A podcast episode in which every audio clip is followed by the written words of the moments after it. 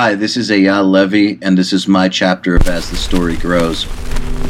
What would you say you do here?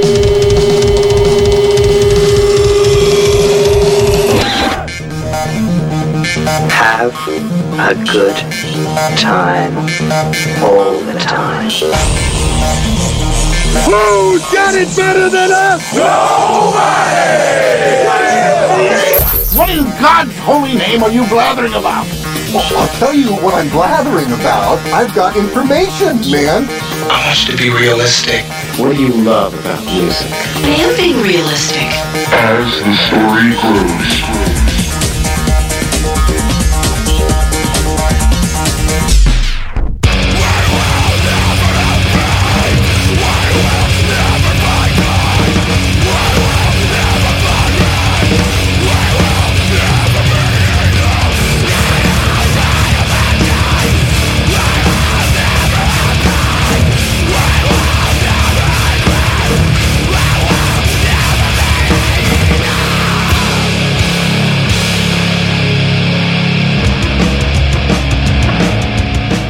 Welcome back to the next chapter of As the Story Grows. My name's Trav. Good morning. I hope all is well.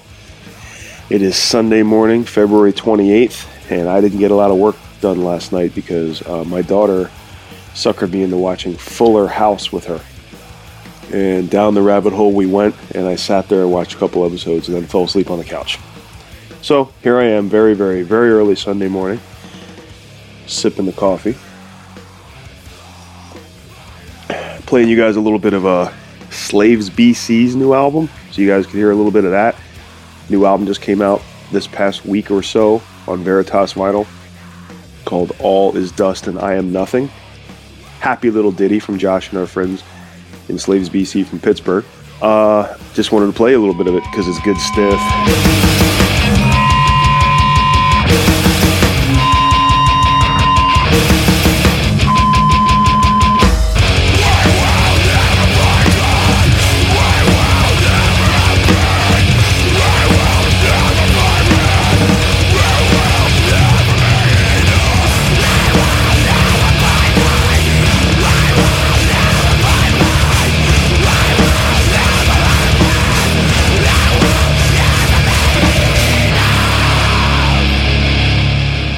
Got another Patreon dude to thank, Jerry Adams. Stepped up to the plate and uh, handed a little bit of, forked a little money over into the podcast to help us out with production costs. Great dude. Played a little bit of his band, Our Fathers, on an episode quite some time ago. Don't even remember which one it was on. But uh, I'm gonna put a link in there to Our Fathers in the in the show notes, so you guys can go check him out. Super cool guy, really nice. Been emailing with him back and forth and everything. Nice dude. Community is growing, spreading all the way to the west coast. Well, it already was on the west coast. Spreading out on the west coast again.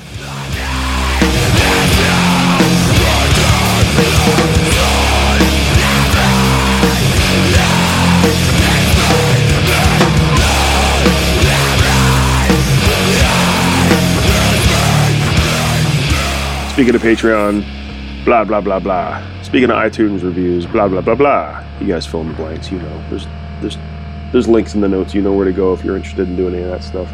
If not, let's get down to business.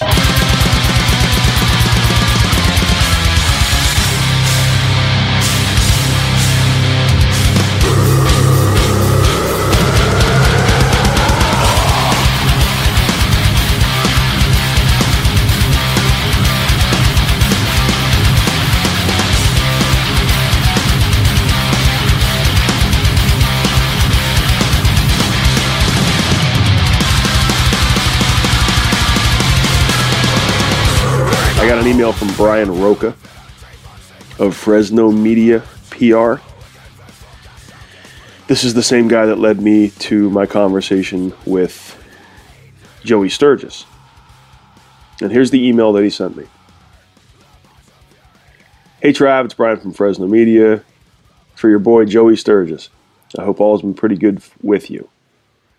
So today I'm writing for the podcast booking consideration of guitarist, producer, engineer, and overall nice dude, Eyal Levi.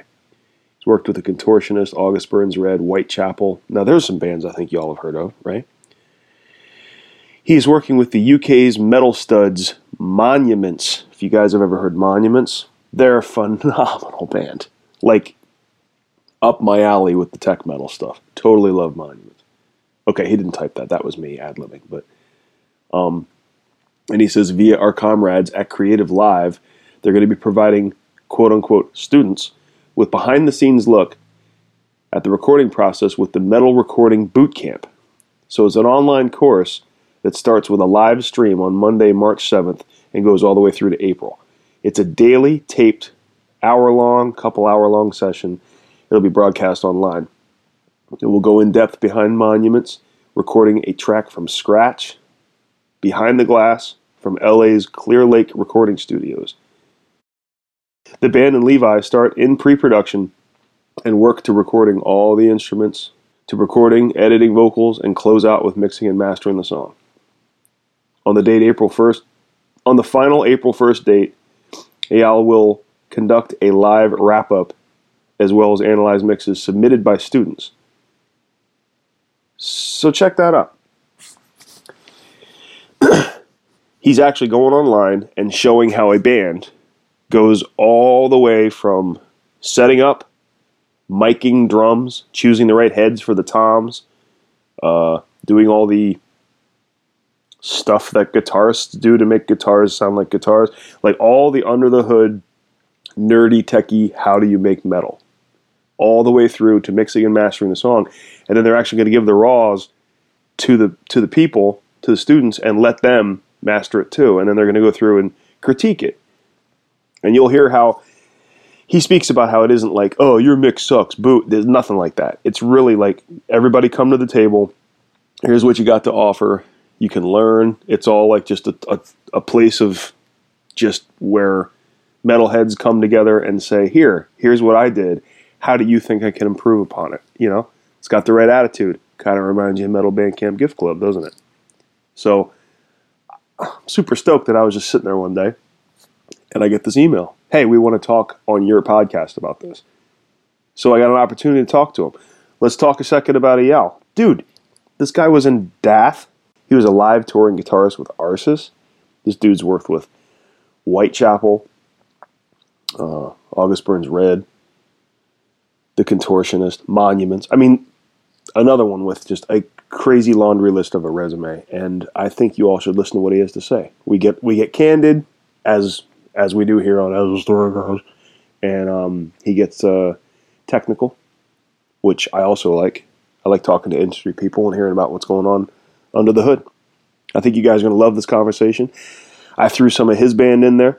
I threw uh, a monument song in there so that you guys can understand the type of band that's going to be involved in this creative live uh, metal boot camp thing. And that's that. Let's get uh, get started with this. Stoked about this.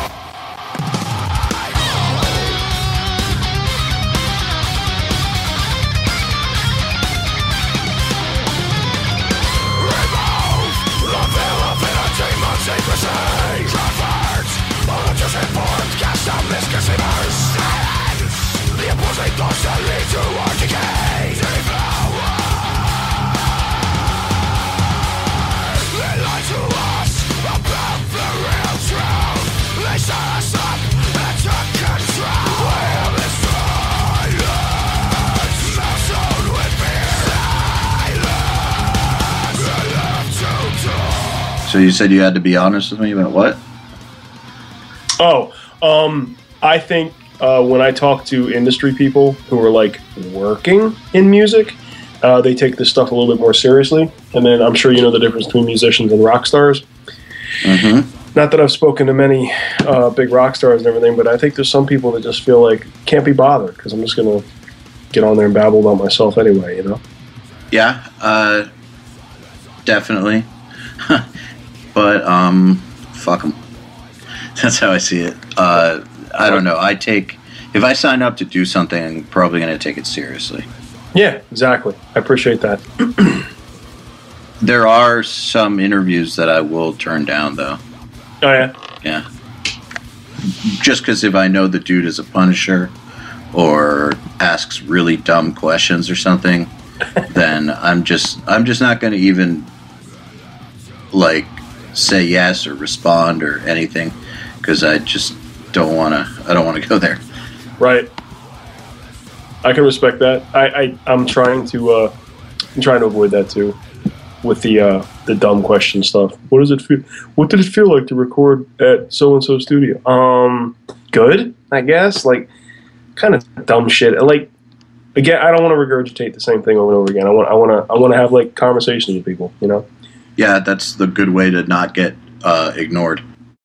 For we report back to Brian and Ryan about, um, you know, if we had a good interview or a bad one and Uh-huh. stuff. Like we, they're aware of, like if someone's a total dumbass, like Right. they'll we'll tell them, and then also if someone's super cool, we'll tell them too. Right. Oh well, that helps. That helps to hear.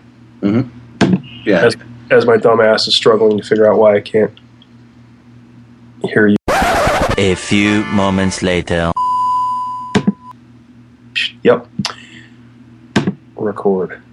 Check one, two, check one, two. That meter's moving. Logic meter is moving. You can hear me. yeah. I think everything's wonderful.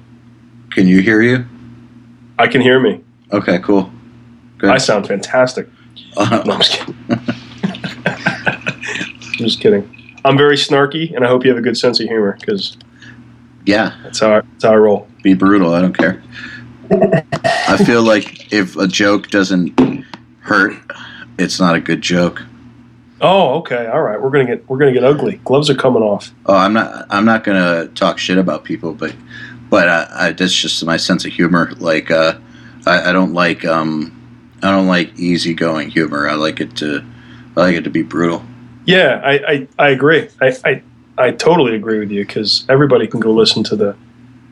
Everybody can go to the early comedian show, but I like the ten o'clocks. You know what I mean? Yeah. Well, I mean, comedy is supposed to, in my opinion, expose some sort of painful truth in Uh-huh. an exaggerated way that makes it funny because it's true, but it's exaggerated. That's Right. you know that the gap between what you're bringing up versus how you're presenting it is where the humor lies. So Right I think that the more brutal and painful it is, the better of a joke it is. That's right. That's right. trust me on this. Uh, this is Skype delay. Uh, we we end up just lining them up because um, the the waveforms up on the clap because uh, there's no way that Skype will be in time. Right. We've learned this through Gotcha. podcasting. Yeah. Good. Do you do a lot of podcasts? yeah, I think we're on our fifty something episode. Um, yeah, it uh, comes out once a week. We're coming up on our year anniversary, March fifteenth, I believe. Wow. Good for you. So yeah, I guess so. I guess we do a I'm lot. I'm right around. I'm, I'm just about on the same schedule as you. I, I, I was on a podcast before this, and the guy who started it had to tap out, and I took it over around April of last year. So I'm I'm in my upper 40s episodes. So we're, we're just about in the same timeline. Is it weekly? It is weekly. Yeah, so we do weekly, but then we have a bonus one every month. That's why we're in the fifties now, and not the forties. Gotcha. But um, yeah, it's it's definitely something to keep up with. Yeah, it is. I like it too, though. I, I like doing it. I do too.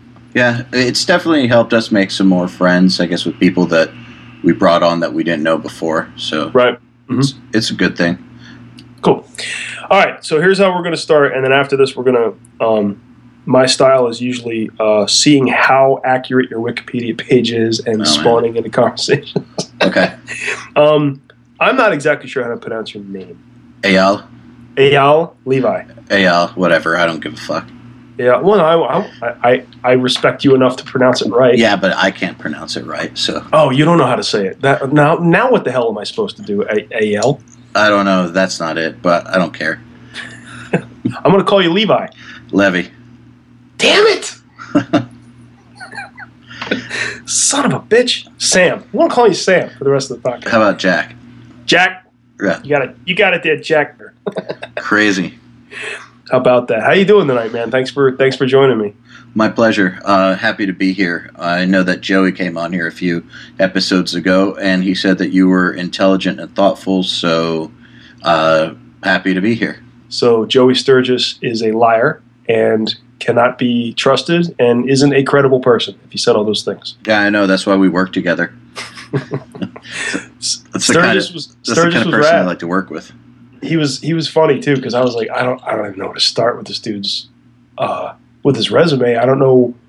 I'm, I wonder how the conversation's going to start. And he instantly jumped into like, I'm sipping a coffee. I hope you don't mind. And he started talking about coffee beans, and I was like, that's great. Like I bet I did. I bet nobody saw that coming. Yeah, well, I'm drinking So- a Red Bull. That's all right. I don't know. I I've been weird about coffee lately. Sometimes there's just this thing about a hot beverage that's just like, ugh, fuck that. Like, I just feel like I can get a lot more Red Bull faster. You know, like, it, what, why are we drinking it? We're drinking it to be awake. So let's get awake uh, sooner. Huh? Okay. Yeah. I, I I don't I don't feel that way. I'm a I'm a coffee sipper. I got my wife bought me that old Stanley thermos, that that puke green thermos that your grandfather had. Remember those? Yes, Yes, she bought me like a a, a, for Christmas, and um a bigot, huh? a big one, a big oh, one. Okay, I was gonna say bigot, huh? Relax. I didn't say that, and you know it. Um, I I do the French press every morning, fill that thing up exactly the way I want it, and I just nip at it all day. I don't I don't I love it. It, it totally works for I me. can't do that uh, because I'll forget about it. Um, I'm that way with alcohol too. I just don't. I don't like having a drink that's going to take me a long time to get through because I'm going to lose interest and it'll get warm or it'll get cold or it'll go flat or whatever. I just like something that gets the job done quickly and lets me move on to why I want to get the job done quickly. You're so, a single shot kind of a guy. Yeah, um, Gotcha. kind No, of. I'm a, I'm a I'm a I, I'm a milk it out all day kind of a guy. Nah, fuck that. Drink it up. Chug that shit. whiskey and ginger beer right now. And you have a, and you have a Red Bull. Just Yeah. Red Bull? Just Red Bull, yeah. Okay. Where are you right now? Where am I talking to you? I'm in Atlanta right now. That's kind of where I reside a lot of the time. Okay. Um, I go back and forth between Orlando and Atlanta, but uh, yeah, I- like Atlanta better. What the hell happened down there with the um, inch and a half of snow that you guys got, and everybody lost their shit? What what happened down there? I don't know. I didn't even notice. But Oh. the thing is that it's everyone complains about it, like, well, the city can't handle it, et cetera, et cetera. You know how people get. They make Mhm. fun of it and talk a lot of shit, but Sure. it's actually planned out to be that way, um, and it makes perfect sense. In a city where you only get one day or half a day of snow every single year, is it really that intelligent to invest resources in, for dealing with a snow emergency or regular snowfall? It just Right. doesn't make any sense. Just take take the one year of chaos. I mean, the one day of chaos and move on with life. I could not agree more. I live in uh, Lehigh Valley, Pennsylvania, about an hour north of Philly. Uh, a couple weeks ago, we just got 30 inches of snow in a day. It's like the second worst snowstorm we've ever had. Uh, it happened on a Saturday. Sunday, everybody recovered. And Monday, I was driving through Center City, Allentown, doing my job, and everybody bitched about how Allentown didn't do a good job uh, plowing the snow. And I was like, man, 24 hours ago, there was two and a half feet of snow on the ground, and all these roads are passable, and everyone's complaining. People just like to bitch, man. That's they do. really what it comes down to. and I've just noticed that it it doesn't really always matter what the situation is. Just people like to bitch. Right. I think that's really all it is. That's what Le- I remember uh, an interview with Lemmy, R.I.P. He said, uh, "People want to be offended. They're, they literally write things down in notebooks to remember to be offended later." That always made me laugh. He, he was he was he was right. It's not happy unless I'm unhappy. You know. I think it's true. I definitely think there's a lot of people who have uh, programmed their uh, inner uh, autopilot to gravitate towards things like that that uh, Yeah. stress them out, and they feel validated when they're speaking out against something. And by speaking out, I don't mean speaking out against something that really needs speaking out against. You know, oftentimes it's just petty bullshit. But Yeah. there's but there's just something in a lot of people that I I mean I understand though I get it like uh, it feels good to talk shit and it feels good to call things out but I feel like doing it too much is just a bad it's bad for you mentally and it's just a bad look and I hate being around people who are like that. So I figured that if I'm like that people will hate being around me.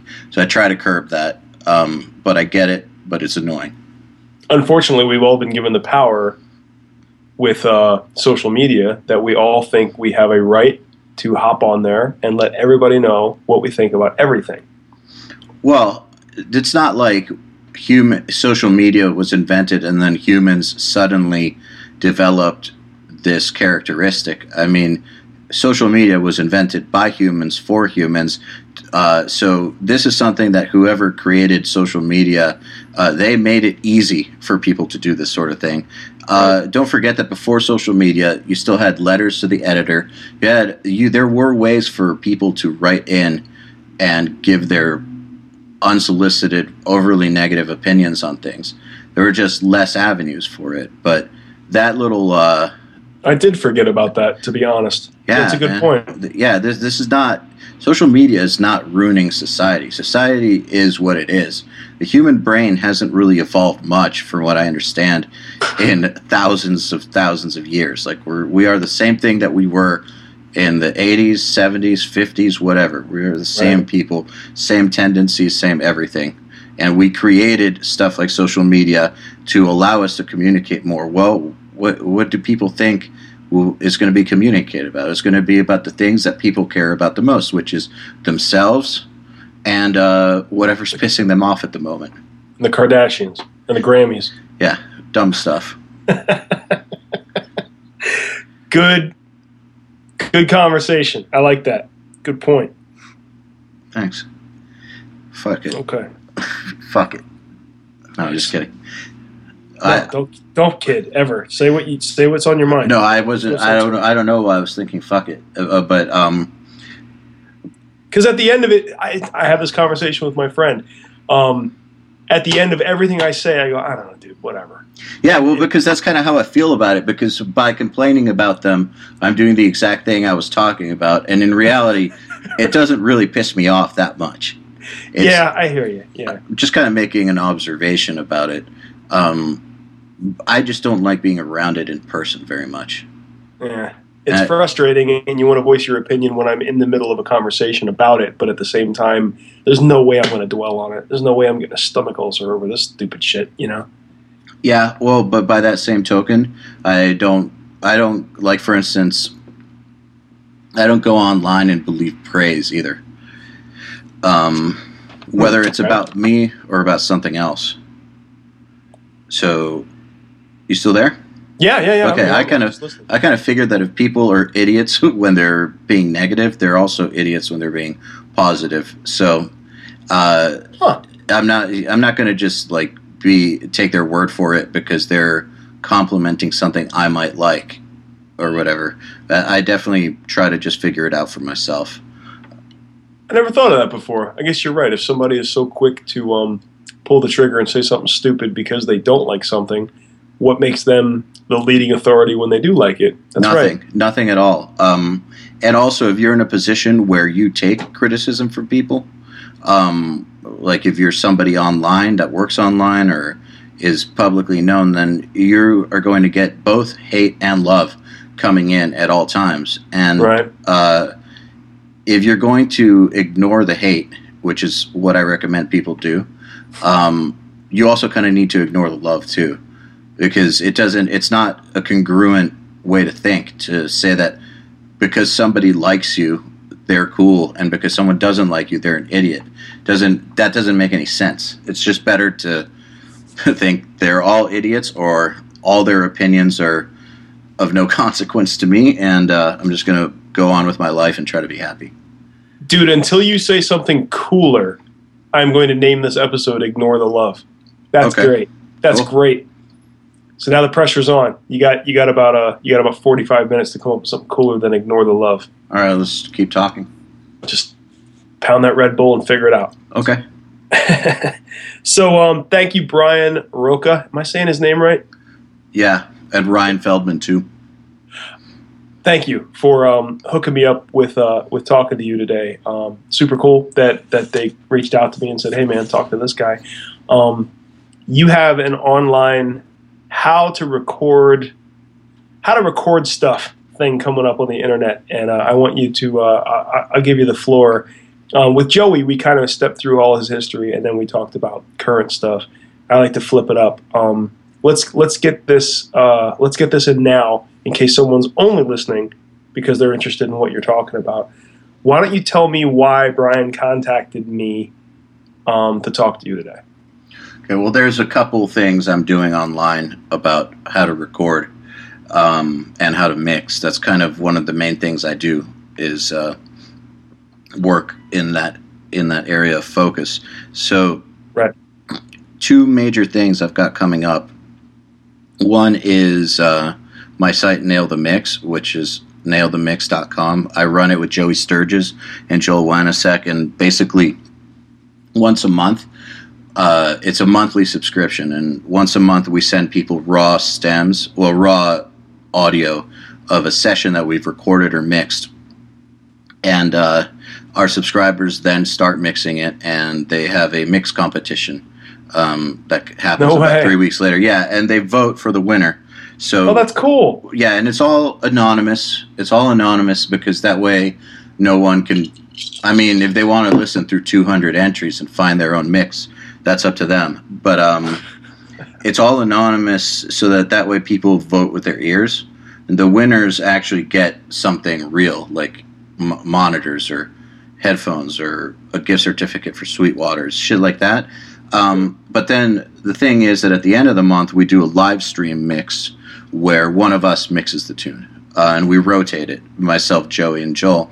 And during this live stream, we also answer a bunch of questions. And so for people who are subscribed, this is pretty enlightening because they've had the tracks to work with for an entire month. And so they're very familiar with it. You know, they've entered them into a mix competition and they've been working on it for a while. So when they see us mix it, it's not like seeing us mix something that they're not familiar with.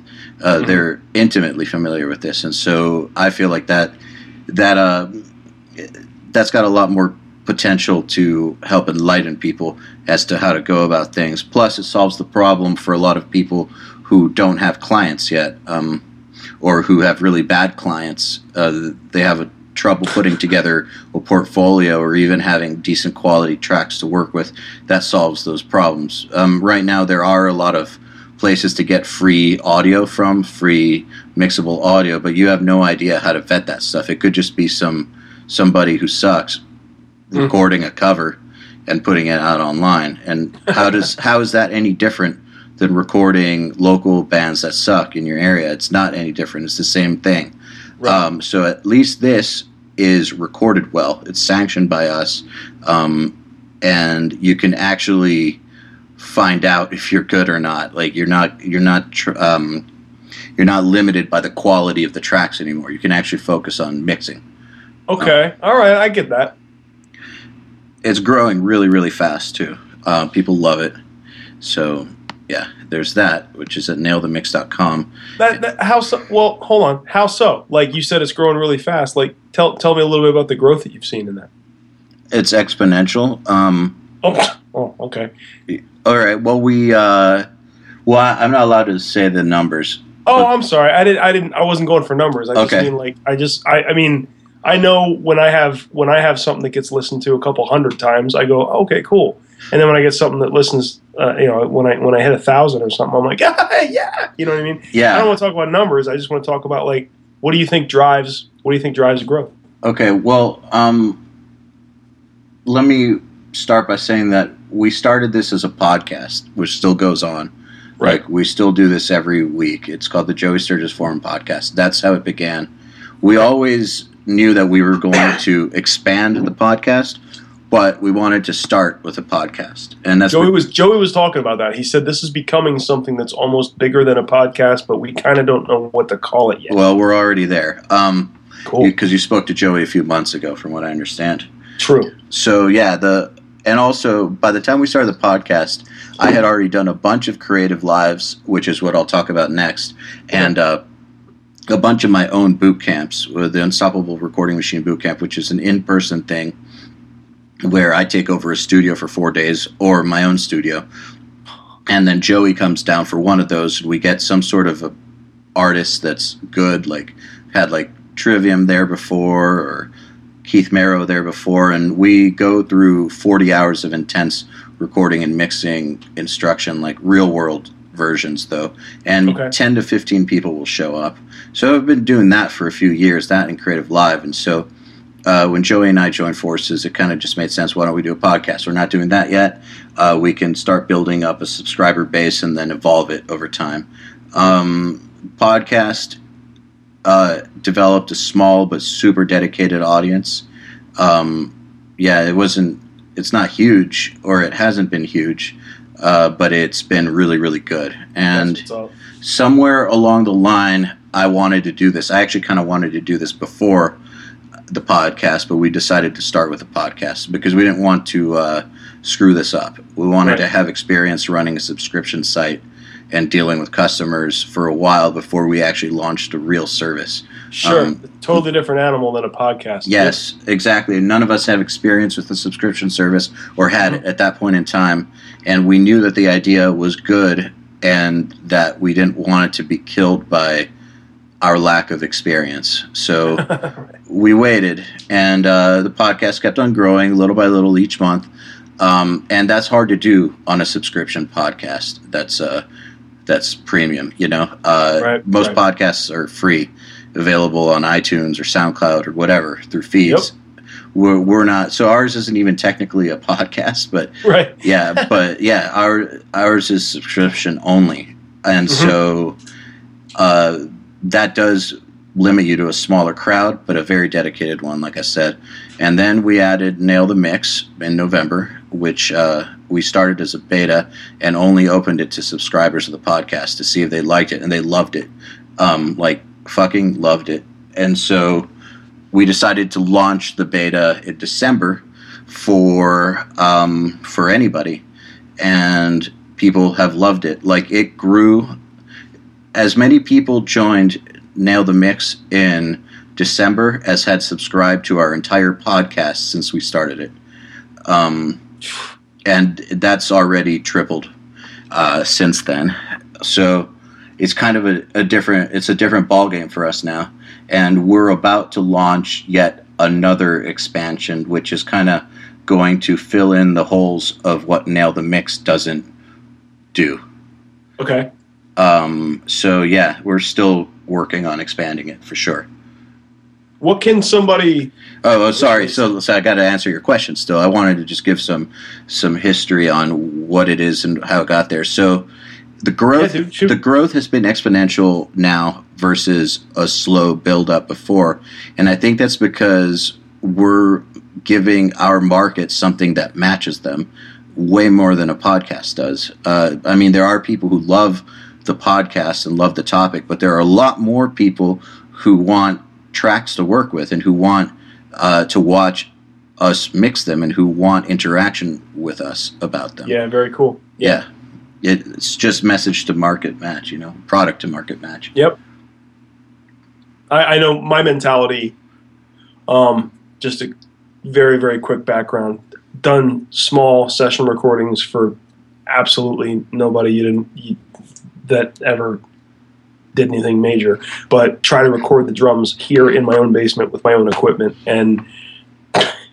No idea what I'm doing, and um, just try to do your best with it. But I know, I know that there's 10,000. I can start with 10,000 videos, audio, uh, online, blah, blah, blah, blah, on how to record and how to get the best recording. But, dude, if somebody can just show me, it would be so much easier because you kind of, it, it kind of starts to go, it kind of starts to go, uh, white noise, so to speak, where Mm-hmm. here's here's what you have you have to sit through the um, let me set up who I am and why you should listen to me and Yeah. uh, the experience that I have, and I kind of feel like, all right, how about I just fast forward to the dude that I know recorded on the thing that I liked already, and he's physically showing me how to do it. Okay, I just eliminated eighty percent of the stuff that I had to sit through to get to the point that I want to get to anyway. It's almost I'm- con- concentrated fruit juice. You know what I mean? I know what you're saying. Um, it is tough, and I'm very, very lucky that I was the first guy to put out an audio course on CreativeLive when the audio channel first started. And back then, the it was there weren't. I mean, there were still videos about this, but it wasn't like in your face all the time like it is now. And there weren't a bunch of amateurs making their own recording education videos, which which make it even tougher.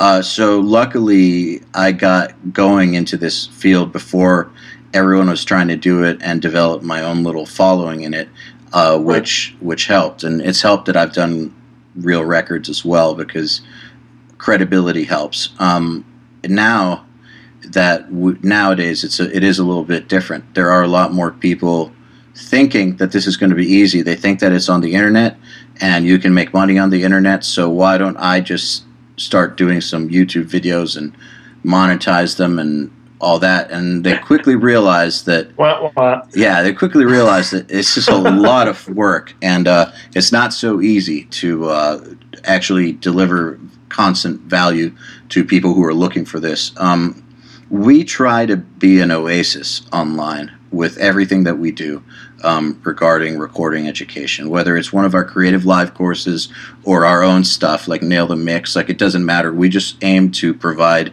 an oasis, and with Nail the Mix, we've got a community going, which is subscriber only, which filters out a lot of idiots and people who aren't serious. Sure.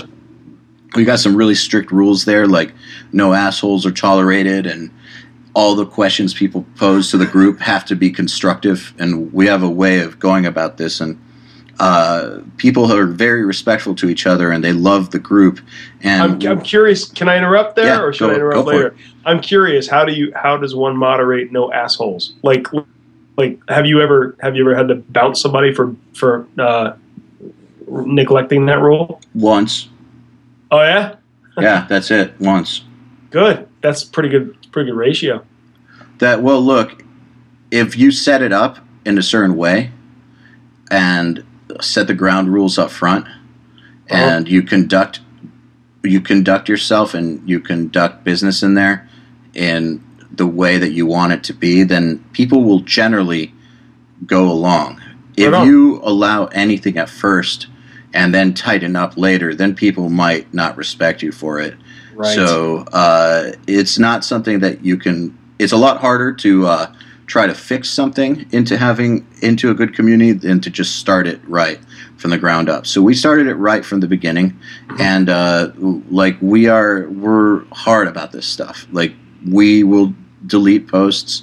We've got moderators now, thankfully, um, and posts get deleted that are not helpful to people, and uh, you know, if people start to get uppity, we calm it down immediately. Like we don't tolerate that shit at all. okay.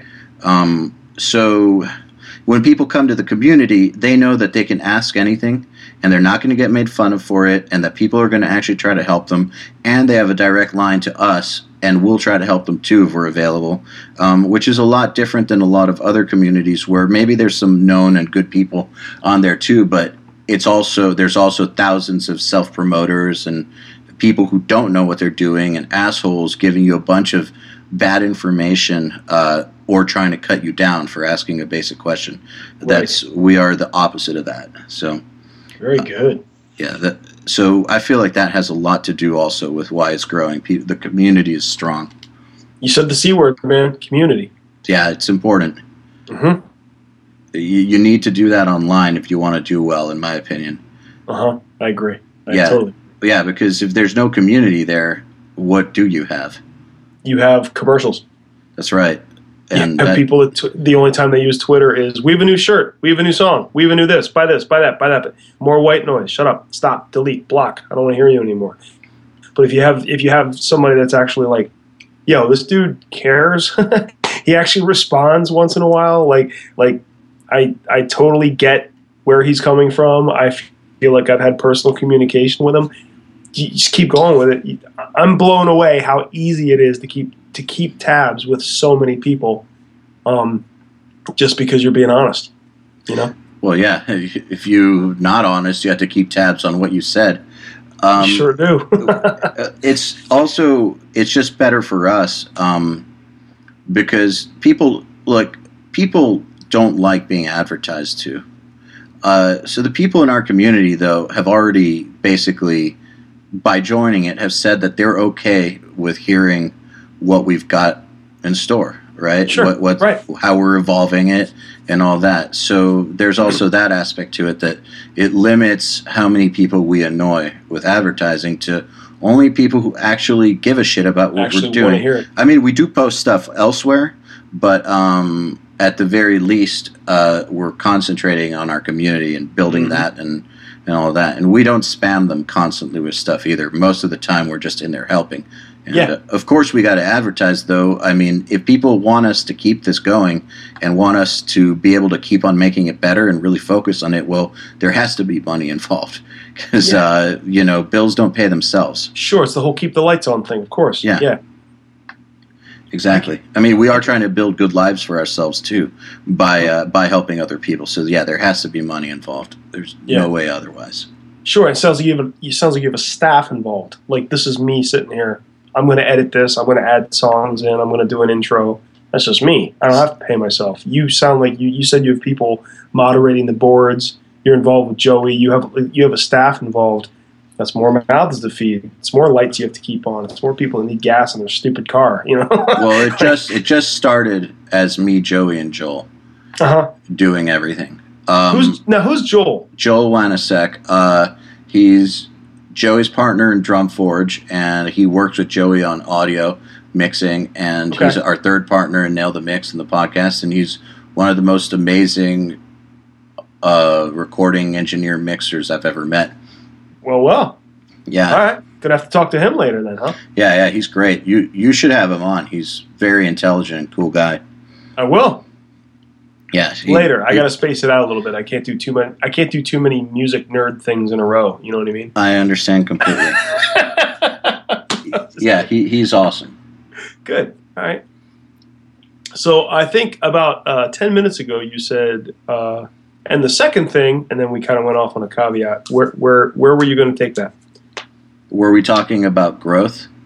Uh, what, what, what were we talking about ten minutes ago? I thought you you said something about the first thing. Um, the first thing is this and that and everything, and then I think I interrupted with a question. Oh and yeah, we were talking about growth. Um, okay, but I, I, already said the second thing, which was the community. So number gotcha. one, okay, number gotcha. one was we really worked on our uh, giving our market what they actually want, and uh, number two, we've really worked on having an awesome community. So yeah. when you have an awesome, well, so when you're credible and you are giving people what they want and you have an awesome community, you're going to grow. Yep. And we knew that we could do that. That's why we wanted to have some experience with running a subscription site first so that we didn't fuck it up. Yeah. You can definitely do things wrong. Yeah, and staff wise, now we've got a video editor, um, a podcast editor, and uh, two moderators and a cut and one of them is a customer service rep. So, wow. I'm not going to say that they get paid a ton of money because there's not a ton of money coming in, but um, mm-hmm. they they get paid. So, how much money specifically would you say you've made? I'm totally kidding. Just kidding. I know.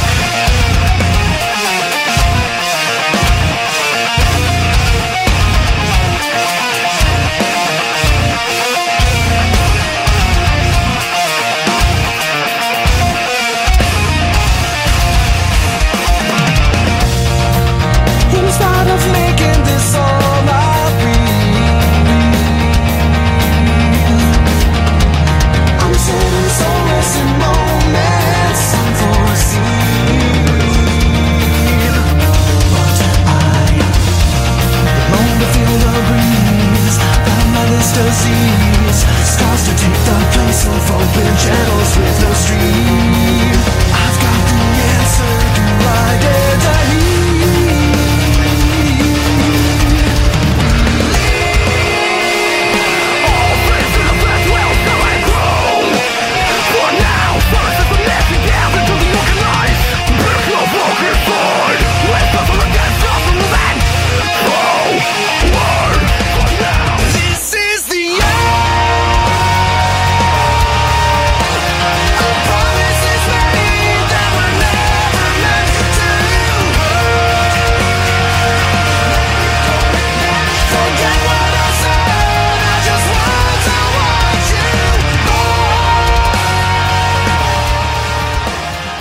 So, um, when does when does this? uh When does this happen? Yeah, I'm I'm sorry. I'm thinking through my notes here. I'm trying to sound like I know what the hell I'm talking about. I just can't remember the date that Brian said it was going to. Oh, okay. Well, that's the CreativeLive thing. That's the other thing. I'm supposed to talk. that was the second thing. Then that's what I was talking. about. Ah, okay, cool. All right. Gotcha. We're back. All right, cool. Yeah, we can talk about that too. So, um, Do it. CreativeLive is a very interesting company website. Uh, they are the first place where I ever did any online um, hardcore recording education stuff. They were started by a pretty rock star photographer named Chase Jarvis and a few of his badass friends, and it was basically the premise was do live events where badasses with good reputations teach you how things are really done. So started as a photography thing, then they got some like business gurus and Not a very catchy tagline though. For them. what's that? It's not a the the, the one you just said. Well, I don't know what their actual tagline is. yeah, I don't know what their tagline is. I'm just saying what they do. Um, so people tune into these live streams and watch them for free. Uh, that's our that's also cool. And if they want to own it on video on demand or get the bonuses, then they can pay for it. But Uh-huh. if they just want to show up and watch it while it's happening, uh, they can and interact in the in the chat room and everything. So um, that's that's really cool. Um, and uh, so I was the first dude to do the audio thing, and have done like seven of them since. Uh, and I've always wanted to get one in there that was way more expansive, because like I've done like drum recording or mixing or songwriting or whatever, but I kind of wanted one that was like kind of holistic almost. Um, Everything is.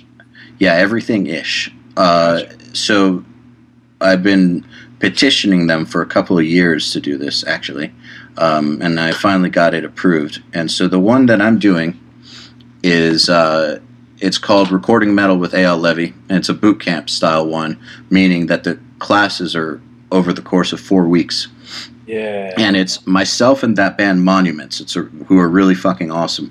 Uh huh. Um, and uh, we basically go from start to finish, um, starting at pre-pro all the way through the finals, final master mix, every step of the way. And uh, we've got a lot of badass people there too. Like I brought in the drum tech I always use on everything, who I think is the best I've ever met, and you know we explain how to tune drums in detail, like everything. Um, we really try to leave no stone unturned, and yeah, and it starts airing on March seventh. Um, Yeah. I already recorded the monuments recording parts in LA a Mhm. couple weeks ago because that part is pre-recorded. Had to be because we're recording a real song. Uh, Take forever. yeah, you can't actually show that live. It would it would it's just not really feasible. Right. So um, that's kind of cut up over the next four weeks, and then the uh, the mixing part of it I'm doing there in Seattle at the CreativeLive Studios. Right. Um, so if people want to sign up, they just go to creativelive.com slash recording dash metal dash al dash dash levy which I'll give you a link to for you to post in your show notes, and you can RSVP for free. So there's no reason not to. Wow. Check that out. Yeah, it's it'll be cool. I'm looking at the uh, I'm looking at the schedule live for an hour and a half pre-production.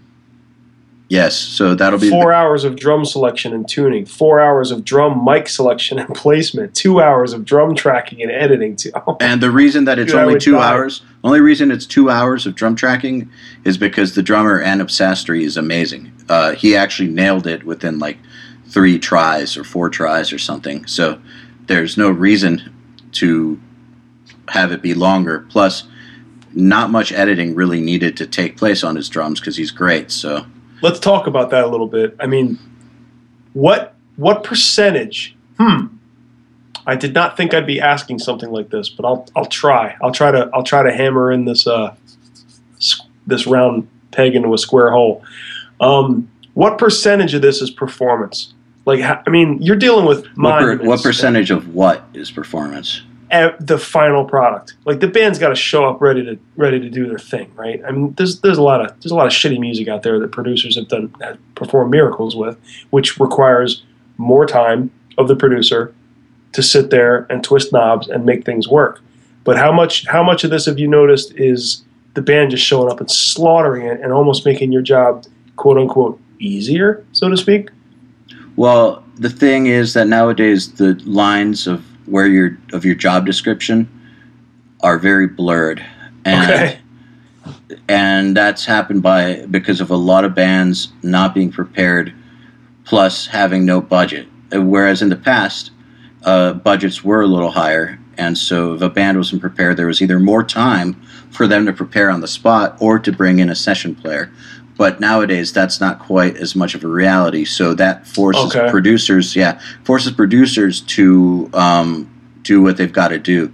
And the fact that producers will replace things like uh, play the guitar themselves or hire somebody else to sing the harmony vocals because the singer can or play the bass themselves goes to show that if it's that important that the producers will typically just replace shit that's not good enough it goes to show how important it is uh, how important the actual playing is. It's super important. Um, you've got nothing without that in my opinion. Without the song itself and the playing of the song what do you have? Like what are you mixing? You're just mixing silence otherwise.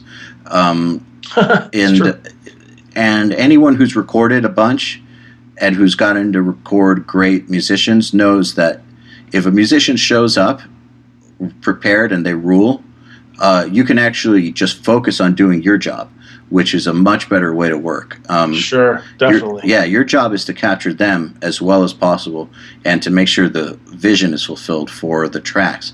Your job is not to hold their hand and uh, teach them how to do what they should have known how to do when they came in.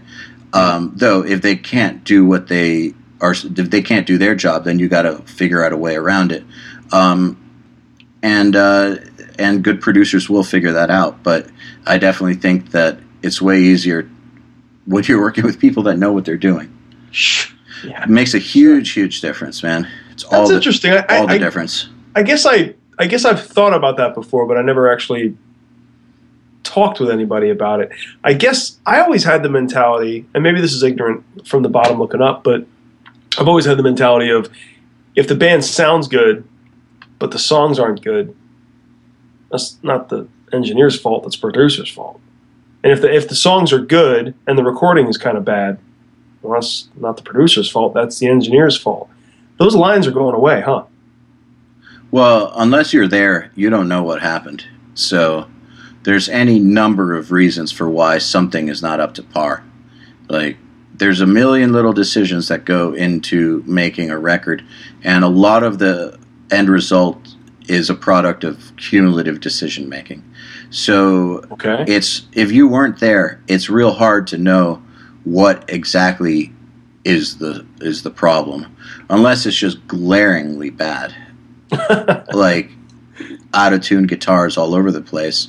Well, then you know that a uh, the guitar player sucks, and b either the producer didn't have the balls to step up and uh, solve the problem uh, by any means necessary, or the guitarist in the band or whoever's running the ship in the band uh, is deaf and an asshole, and it wasn't worth fixing, or you know that the guy who was mixing it had no choice but to work with those tracks. Like you never, you never know, man. Uh, Wow, lots of yeah. s- guys in the studio, like we're just dealing with the hands that we're dealt. There's a lot of stuff that's not in our control, so you can't always, uh, you can't always judge, in my opinion, because you don't, you don't know what happened. very it's not funny it's very well it is. It's very funny that you said that because i don't know if you listened to the uh the uh episode that i did with joey. He said at the end of the day i'm a waiter. I'm- Yeah. i do i do as i'm told. And and sometimes i'm told make our album sound like that album. Okay.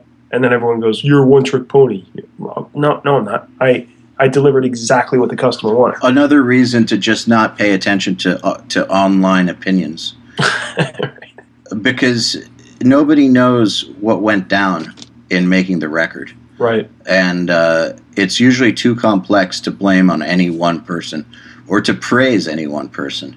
right. Um, Well, I mean, only only an asshole is going to go on and look at a resume like that and say, "Well, the guy only knows how to do one thing." Dude, you are so powerful from your basement with your not real name. Shut up, man. well, you know, people just like to people just like to bitch, you know. Yeah, yeah. Circling all the way back around to when we started talking. You know, a lot of people that I've met who have said really mean things about me online, who I've happened to meet, have been total kiss asses in person. Funny Uh, how that works, right? and I'm sure that anybody who's listening to this who is in a popular band or just has a following of some sort uh, knows what I'm talking about. That the moment you actually talk to one of these haters, uh, most of the time they're going to turn into ass kissers. It's it's very strange. it's not that strange. They have to because their courage only comes from the anonymity. Yeah, maybe Now, so. now that I have to stare you in the eyes and tell you that your band sucks, uh, I don't feel that way anymore. You Yeah, know, it's like strange. yeah, weird how that changed, right? Yeah, weird how it's harder to hate when you're confronted with a real human being and not just a two-dimensional idea on the screen. Yeah, I like it. Good conversation.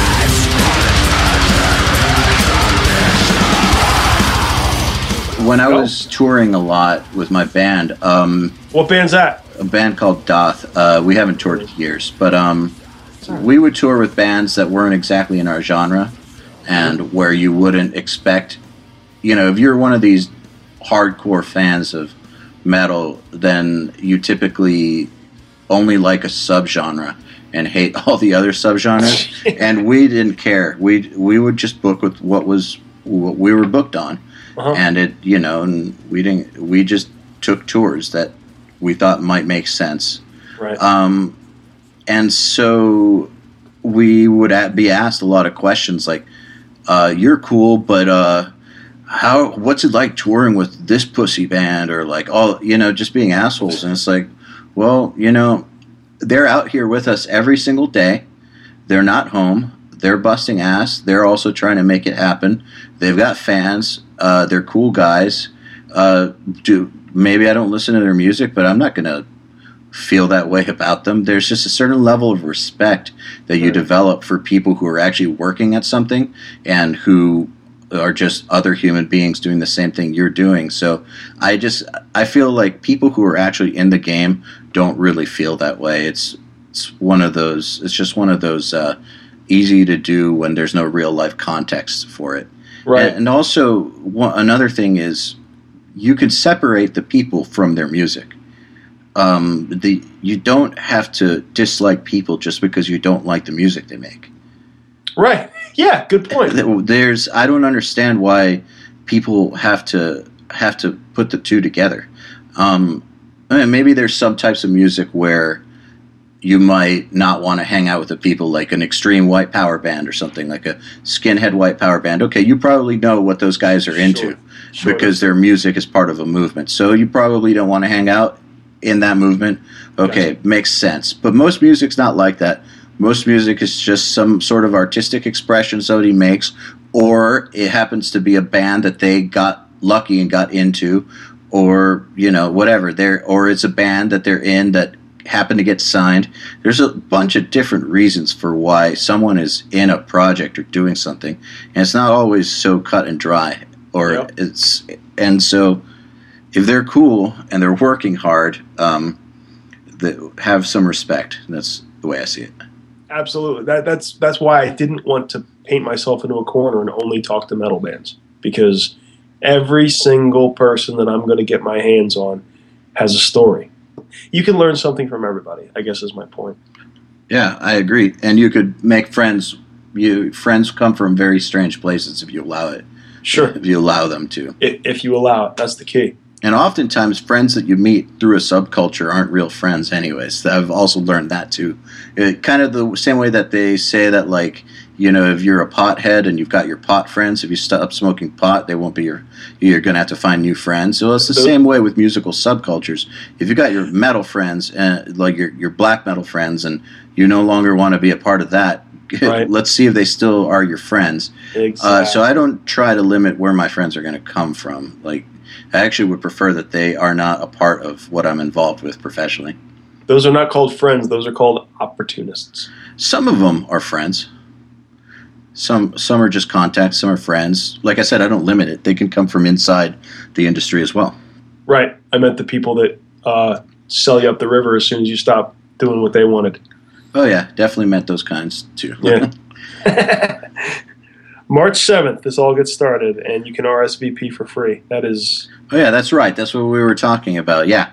Um, dude, I- we're all over the place. my my 20 day long CreativeLive course with monuments um, and since i already did the recording portion of it of the song i can tell you that it's fucking awesome uh, they're so Okay. goddamn good and uh, the tracks sound great and we covered tons of great topics uh, i don't know it was it's so great working with a great band i just have to say that it's so much more enjoyable doing this when you're working with a band that knows what they're doing. Holy shit. That's yeah, like all the difference in the world, right? Yeah.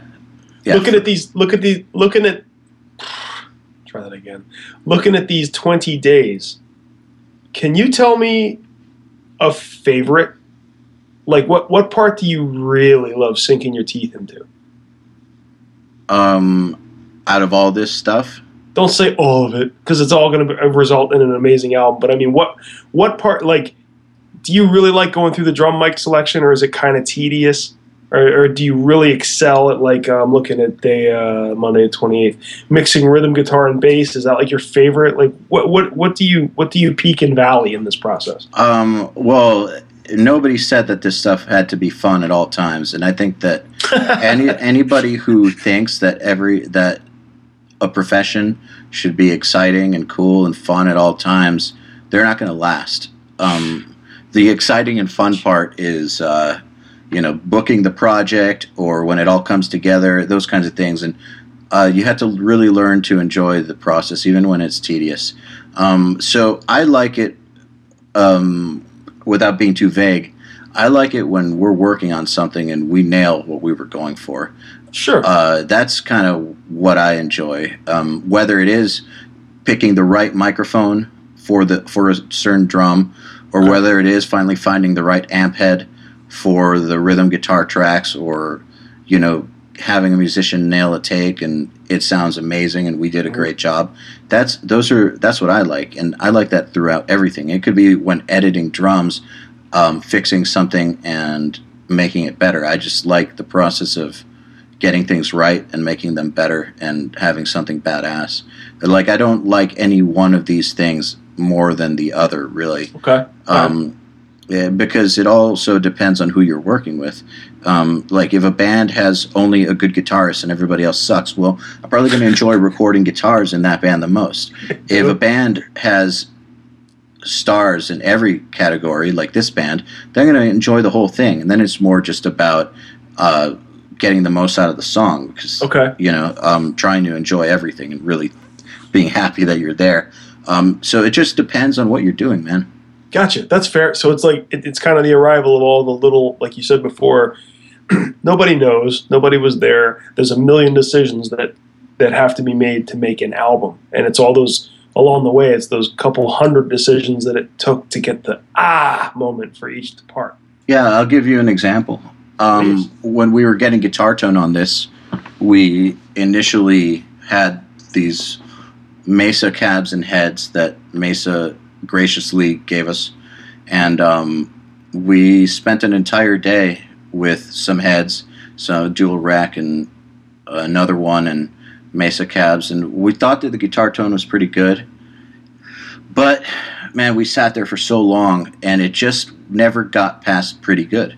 Like it just was just not there. Like it was okay, but when we got back to the house we were staying in that night, um, I get CreativeLive rented a house for me and the Monuments guys, so that was cool. When we got back to the house, we uh, we were like, yeah, it's just a guitar tone. Like it's a guitar tone. It's not special. It's not Monuments. It's not like sick or anything. Nobody's in love, and I spent all night trying to get a block letter 5150 and i located someone at 3 in the morning who brought the amp to me at 8 in the morning and i sat there for two hours with uh, john browne the guitar player and we tried to dial a tone before the camera showed up. And uh, we dialed the tone actually in like the first 10 minutes and we were like fuck yeah this is this is it. Um, we kept the mesa cabs but we put the 5150 through them. Um, and uh, you know that came together in about 10 minutes as a, we sat there for two more hours checking if we were crazy or not but it did, those 10 minutes when it came together made the entire previous day worth it um, getting you know not getting there trying hard and uh, not having it be good enough and then staying up all night to try to fix it and then hearing it sound badass and make everybody happy the, that's the kind of stuff I dig. And so I don't want to Okay. say I like any one of these things better than the other. I just like when uh, when your results match match with uh, your expectation of reality. You know. Gotcha. I do know. That's that's a fair answer. That's cool. Good to hear. Yeah. Uh, then also, I like to say that uh, make a point of that because a lot of people stop before something's great. First of all, a lot of people don't know how to listen to things, so they don't know when when to stop, and so go into analysis paralysis or too many tweaks. But at the same time, people don't know what's good enough a lot of the time, and will not go the distance. Um, That's my problem. yeah, you got you got to know you. I I'm mean, the second one. not go the distance is your problem. Yeah, I'm, I'm the guy that goes, yeah, it sounds good to me until Yeah. you present something better. And then I'm like, yeah, that one sounds good. Yeah, I don't know. I don't know what the best sounds like. Well, a lot of people don't, and that's not their fault Mm-hmm. because if you've never been exposed to something like on a pro level, or you've never been exposed to where the bar No. actually is, how would you know? Like, Right, there's no way for you to know. Yeah, my Uh, drums don't sound like Mastodon yet, so they suck. Yeah, well, how would you know what went into it if you haven't actually been there? So that's actually through Nail the Mix and through this CreativeLive uh, boot camp. Um, it- that's one of the things that I hope people get from it. If they get nothing else, I hope what they get is an understanding of where the bar actually is. Like, if you want to get a good guitar tone, well, here I'm going to show you how we do it. When I say it's in the hands, I mean it's in the fucking hands, and uh, it's not just some like crafty thing to say on the internet to not give you the secret settings that will unlock your guitar tone. It's the fucking truth. And uh, here you go. Watch. Um, you guys love this guy's guitar tone. Let's show you how we get it. Most of it has to do with uh, him being comfortable, and then then we uh, try really hard to make stuff work. And if not, we keep going and we keep going and we keep going. But usually, it's it's major decisions like do I is this the right head for this guitar player? No. Okay, get a different head. Is this the right head um, for this guitar player in this context? And uh, usually you'll know right away. You know, it's big things like that. Are we using Yep. the right guitar? Are we using the right guitarist? Are we using the right amp? The right cab? Like those kinds of things. It's typically not um, is the mid knob at five or at six. You know, like it's usually not little things like that. Most, I think, eighty percent of your guitar tone is going to come from you know those specific places. And that's the same with every other element of recording. And so yeah what we try to show people is what at what actually goes into it. Like where you need to um, where you need to actually spend your time. Um, because Right. a lot of the times people just focus on the wrong shit. And we all have the same amount of time in life you know? So some people get good and some people don't and some people who are talented don't get good because they focus on the wrong things and some people who aren't that talented get good because they focus on the right things so where you focus and how you focus has a lot more to do with how good you get than really anything else so hopefully I, li- I like I like that. I like what you're saying because I'm just uh, people out there that are trying to do this as a career. People out there that have really good equipment, and then there's people out there that just have a simple home studio and they're trying to get the best that they can out of it. And you can come to my house right now. I mean, you can't because you're in Atlanta. It's too far. But if you were to come to my house right now, you could look at my equipment, my mics, my cables, and go, all right, huh, the best we can possibly get out of this would be clickety clack clack twist twist turn that knob here put that to six instead of five all right there you go that's the best setup you can have and i go thank you and it is the best setup that i could possibly get out of my surroundings and i learned yeah but then after that once you've got that done you still got to record music through it and well uh, true true true yeah that i mean it doesn't matter uh, to you know once that simple thing is done like it's uh, your setup is maximized then what like if the people you record suck or you don't know what you're doing nothing will have changed Right. That's what I was saying. I- You can do all that, and I say, "There you go, Trav. Bye bye. Thanks, dude. Appreciate it." I learned nothing. I didn't. I didn't get to that process. I don't. I don't understand. The, I might. I might even be able to. You know, it's like it's like uh, using the best equipment that you can get your hands on, and not utilizing it correctly because I didn't. I didn't arrive at that. I didn't. Maybe there's. Maybe there is something in there that sounds better to me, and I didn't spend the time that it took to get there. I just want the answers. Just make this sound good. Here, waiter. Yeah. Do this, you know? well hey if they're a client and they're not wanting to get good at mixing that's okay for them to have those demands because that's you know they're hiring you for a reason. But uh, if you want to learn how to actually do this stuff um, and maybe have a career you know maybe you don't want to have a career. Maybe you just want to be good at it because uh, what you like doing on weekends and nights is your own music. Cool. Maybe you do want to turn it into a career. Cool Right. too. But for whatever reason on earth that you might want to get better at it it all starts with focusing on the right things. And if you don't have someone tell you what those right things are you probably won't get very good unless you're a genius. And not that many people are geniuses.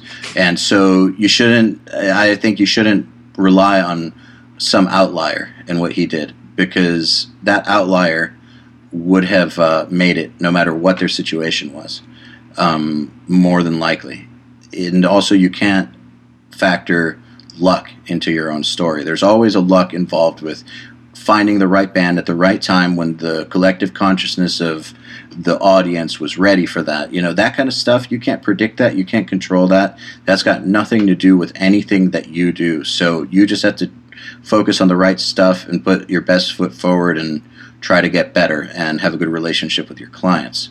And uh, one of the things that doesn't exist like it used to for is mentorship. Uh, there used to be a much bigger tradition of mentorship in the studio. Uh, and now that that's kind of gone, there's very few places where people who are coming up can find out what the right things to focus on are. Right. So if you became an intern at an old studio in the in the days when that was really a thing, like the big mega complex studios, and you were taught what to focus on Mm, just by okay. being there. If you didn't, you'd get thrown out. so, um, Right. you know, people that your development was, uh, I'd say, supercharged by having like a badass producer tell you, "Don't worry about that. Worry about this." Those kinds of things. But if you're on your own, man, how are you going to know that? Yeah, it's a good point. Yeah, when I say tone is in the hands, if you've never recorded a great guitarist, how are you going to know what the fuck I mean by that? Yeah, and, and, and that's the direction everything is going, isn't it? Isn't isn't a lot of this more in our hands because people are like spending a couple thousand dollars and having a computer and an interface and microphones that are adequate to do it all themselves anyway. Yes, that's the direction it's going. So, Yeah. uh, since that's the direction it's going, and I don't think it, that's going to change directions, I feel like the best thing I can do for music is to help people who are going in that direction uh, focus on the right shit. Um, Right on. because not only are there going to be more artists just doing entire records on their own, for people who are established mixers and producers, they're going to be dealing with stuff that bands recorded on their own way more. Um, If you think it's a lot now, it's only going to increase. And so, helping those people be at least competent enough to do a decent job only helps everybody. I like it. Yeah. Um, Uh, it's Joey was talking about uh, Keys of the Castle, and uh, he named it Keys of the Castle, be, or Keys of the Kingdom. oh no, it's Keys to the Castle. We Keys of the Castle, and he, he was l- like being snarky and sarcastic and naming it that because there were people saying, "Why would you be giving away? Why would why would you give away the recipe? Why would you do that?" Yeah, that's actually uh, that's uh, that's actually what uh, someone, some detractor of mine, said when I first started doing the CreativeLive stuff, and so it's just kind of become a joke for us right. because uh, you know Gordon Ramsay can tell you what he does, and just because you follow some online recipe his that you read and you watch a show, you, you're not going to make his Your, dish chick, your chicken don't taste like this. no, fuck Exactly. no, fuck no, it doesn't. Um, Uh-huh. So just because we let people see what we're doing, doesn't mean that they're going to be able to do it. Like it still, the it takes work. It Yes.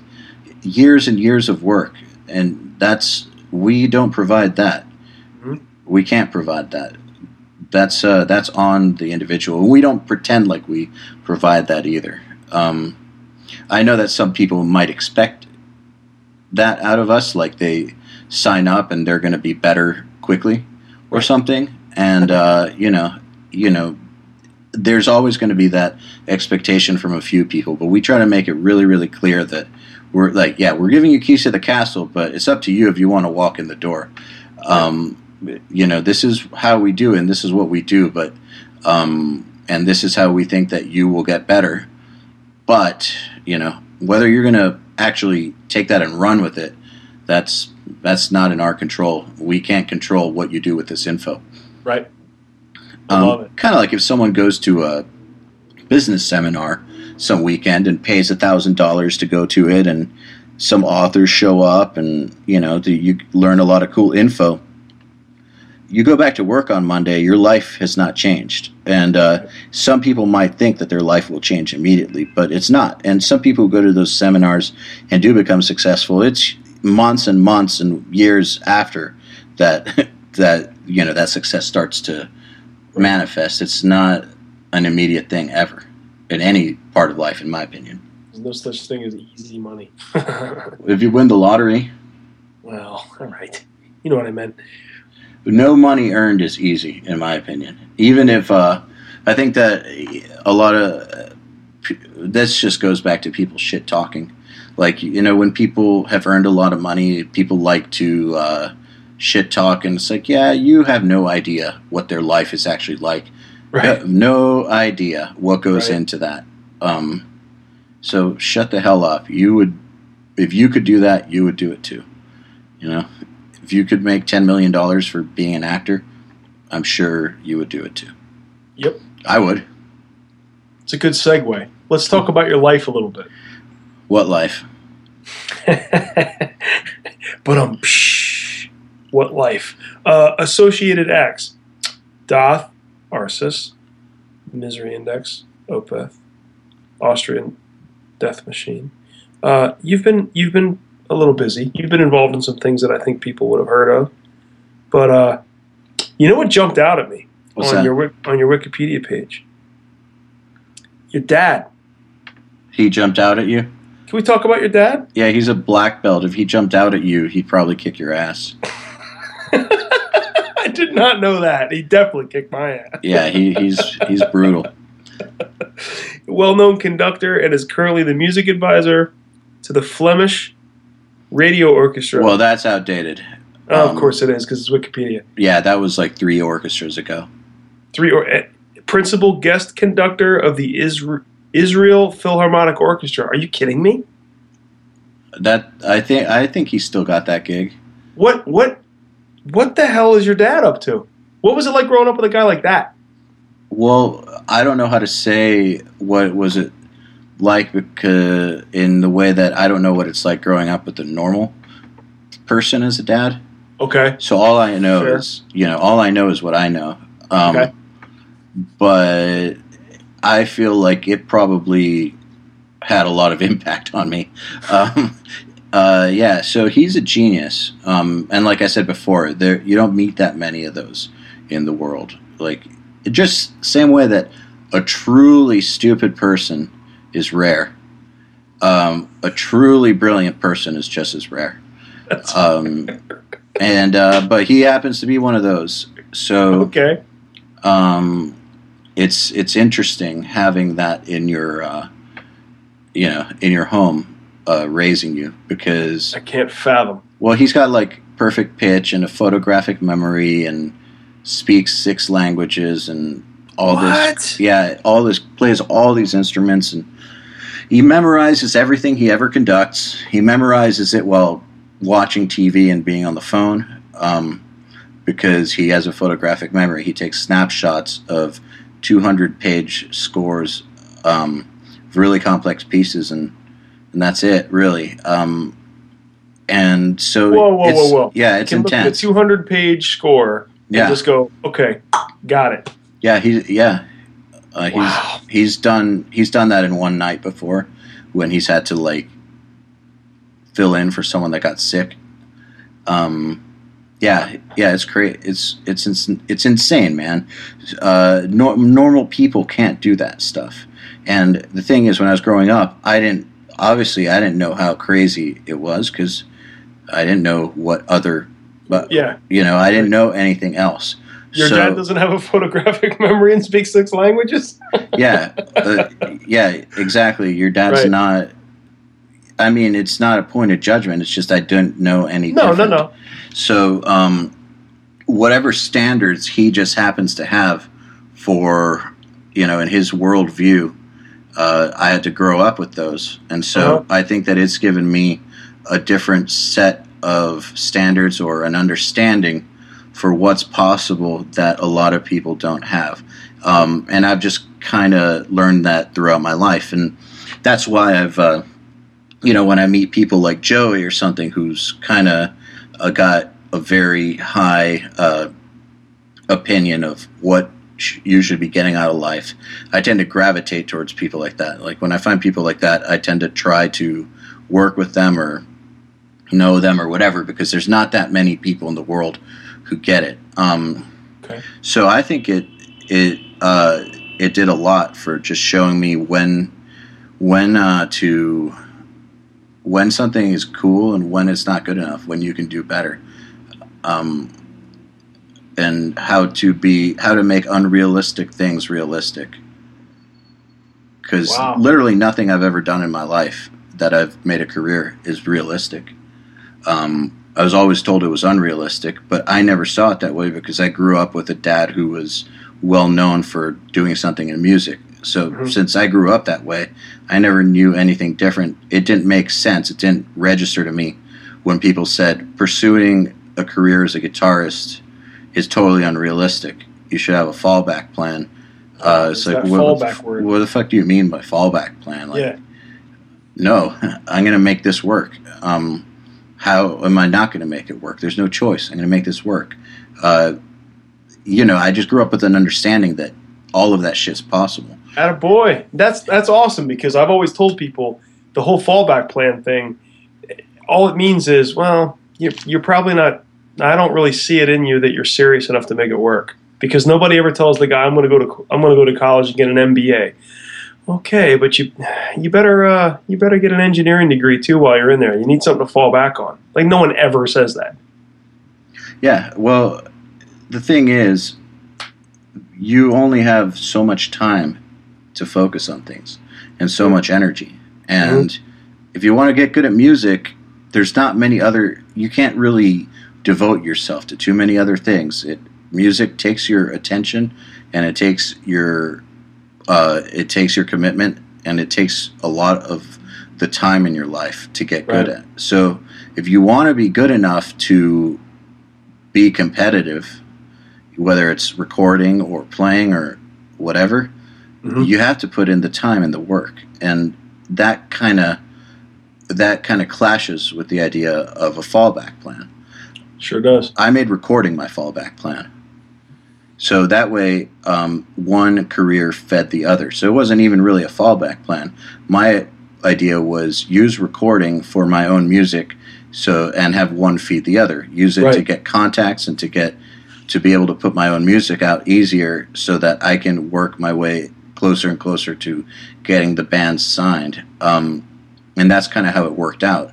Uh, that way, uh, that made sense to me. That's not a fallback plan. It actually is one thing that feeds the other, and the other thing that feeds the one thing. You know. Um, Gotcha. Yeah, yeah. So that that worked well. But fallback plan, I don't know. Nah, let's not talk about fallback plans. so where so where um your your father's name is uh Yoel. Yoel? Yeah, Yoel Levi. Butchering your names. Um where did he lose you? He never lost me. Where did a Philharmonic Orchestra uh, photographic memory six language speaking man uh what how, how did how did you how did you get into metal? How does anyone get into metal? They're pissed off about something. Okay. basically, right? Um, Right. It just felt good to listen to.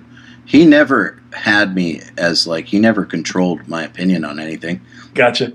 Uh, he wasn't into. Yeah, I was just talking shit. yeah, he wasn't into that kind of music when I got into it, so I had to hide it. But but that's kind of how people used to get into it back then, is by having to hide it. Um, so you know, that's I was kind of no different than a lot of other people Okay. back then uh, back then parents were actually very strict about that kind of stuff and there was no internet too so they actually could control what you listened to a lot more than they can now Uh-huh. now they can ba- how can they really control it now they can't um, so yeah i had to fight for listening to metal and for playing it and that made me want to do it more and uh, So what was it? i don't what know The, what was the al- no? I mean, what was the uh, what was the what was the album? What was the song that made you go, ooh, I want I want to listen to more of that stuff. it was just gradual shit like uh, Okay. you know, you get into one thing and it's just not quite heavy enough. Like it started with like the Beatles and the Doors when I was young. And then that's not quite heavy enough. And then you listen to the radio and you notice that the songs that you like the best are the ones that kind of have a heavier edge. And then you find those bands, but they kind of they just don't go far enough. Sure. And then someone you know, like somebody's cooler older brother, yeah. happens to like stuff that does go a little bit further. So then you check that out. It's just a gradual process of just right. wanting because. Master of Puppets wasn't on the radio, no, exactly. so you had to find a dude that knew a dude who had an older brother who Yeah. had it. Yeah. Yeah, this stuff wasn't just readily apparent. It wasn't just on your in your internet browser waiting to be discovered. There were no internet browsers, so um, you had to find it. And how would a sheltered kid find it? They'd have Sure. to first of all even know that they were looking for something, in my opinion. So I just kind of gravitated towards music that was heavier and heavier and heavier because it just kind of had this uh, this feeling I wanted to reach where lighter music didn't get there. Uh, that's the best I can put it. It just felt right. Um, Fair enough. yeah, so I mean, I always loved orchestral music, though. I've gone back and forth from working on it, and uh, I still think it's great stuff. So he never really lost me. Going pretty long here. You good on time? Yeah, man, whatever you want to do. Just want to talk a little bit about uh, you and getting started and the guitar and, and, and Daath and, and we don't we don't have to. I don't want to go a little while with that because we're already running pretty long. But What do you want to know? what do I want to know? All right, I'm scrolling through now. Let me look. Your your main. I mean, you've been you've played with.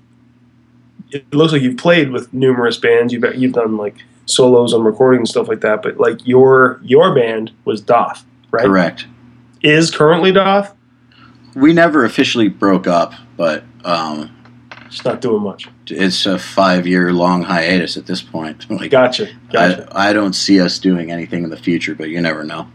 Hey, I yeah. mean, I don't, I don't see why I would, but you know, never say never, right? yeah, Ozzy retired four times, didn't he? I mean, how do you know? Yeah, yeah, but I see why he would go back.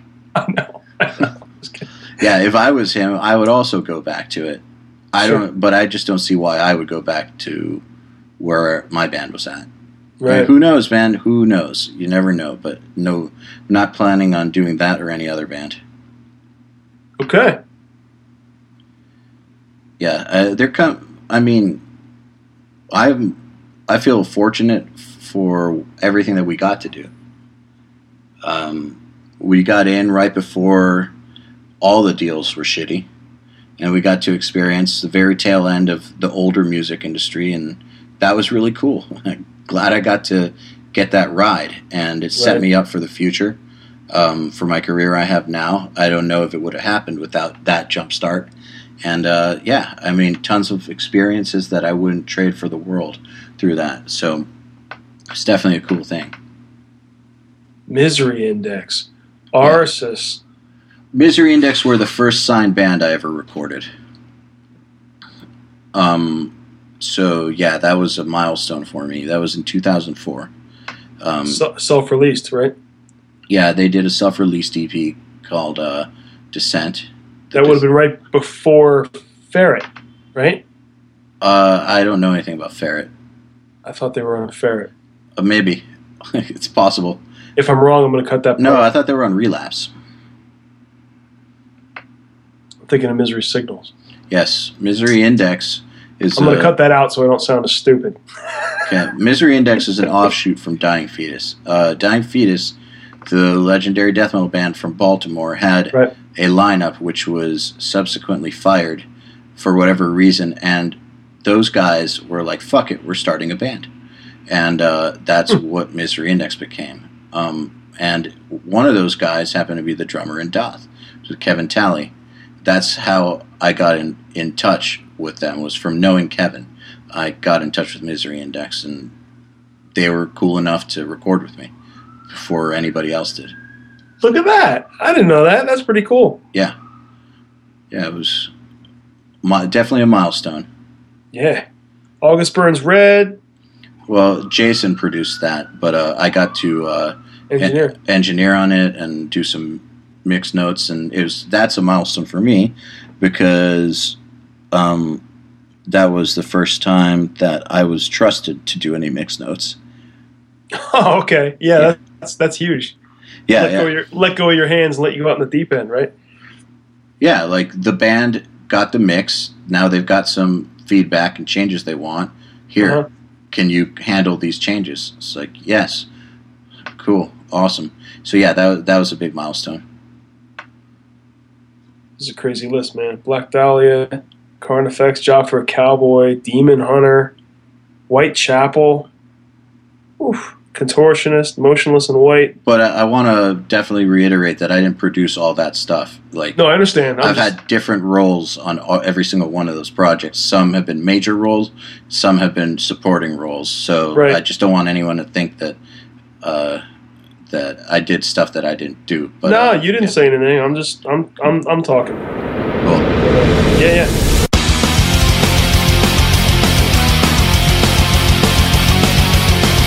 So tell me. So let, let's let's just scroll down to the bottom of the list then, and tell me about this particular relationship with Monuments.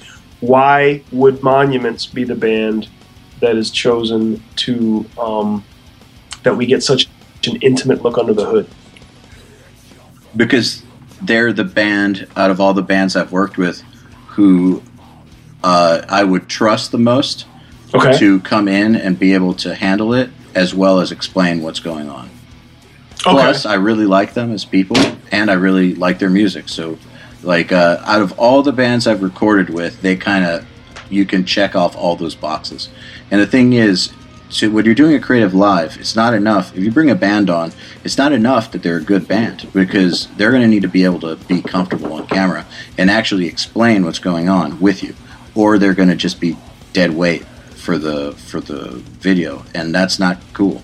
So that right there eliminates lots of bands that I could have thought of that were just that are just badass bands. Um, Gotcha. okay, that's yeah. interesting. so monuments kind of are the entire package. Nice. Yeah, and I had done a CreativeLive with one of them before. I had John Browne, the guitarist, on my songwriting one, and so I already kind of knew what I was getting myself into by asking them. And I've recorded them before, and the I've recorded the vocalist, um, so I know I knew how that was. And I did a, one of my boot camps. I had their drummer Anup Sastry at one of my boot camps, so I kind of had experience with almost every member of the band. So I, I knew what I was in store for. Perfect storm, kind of like it all just lined up. Yes. Got it. Very cool, man. March 7th is when this all starts, and I'm going to put some notes. I'm going to put, put some links in the show notes. And um, I can't thank you enough for coming on and talking about all that, man. Spent You spent a good uh, bit on here, about an hour and a half. So, Yeah, um, my, my pleasure. Thanks for having me. my, yeah. I, uh, thanks again, Brian, for letting this happen. And I'm going to make sure that. Uh, Gonna make sure that we circle back around and speak to Joel. Yeah, man, you should definitely Yeah. speak to Joel. Do the trifecta, knock you all out. Yeah. Awesome. Thanks a lot. Thanks a Thank lot, you. man. I appreciate it.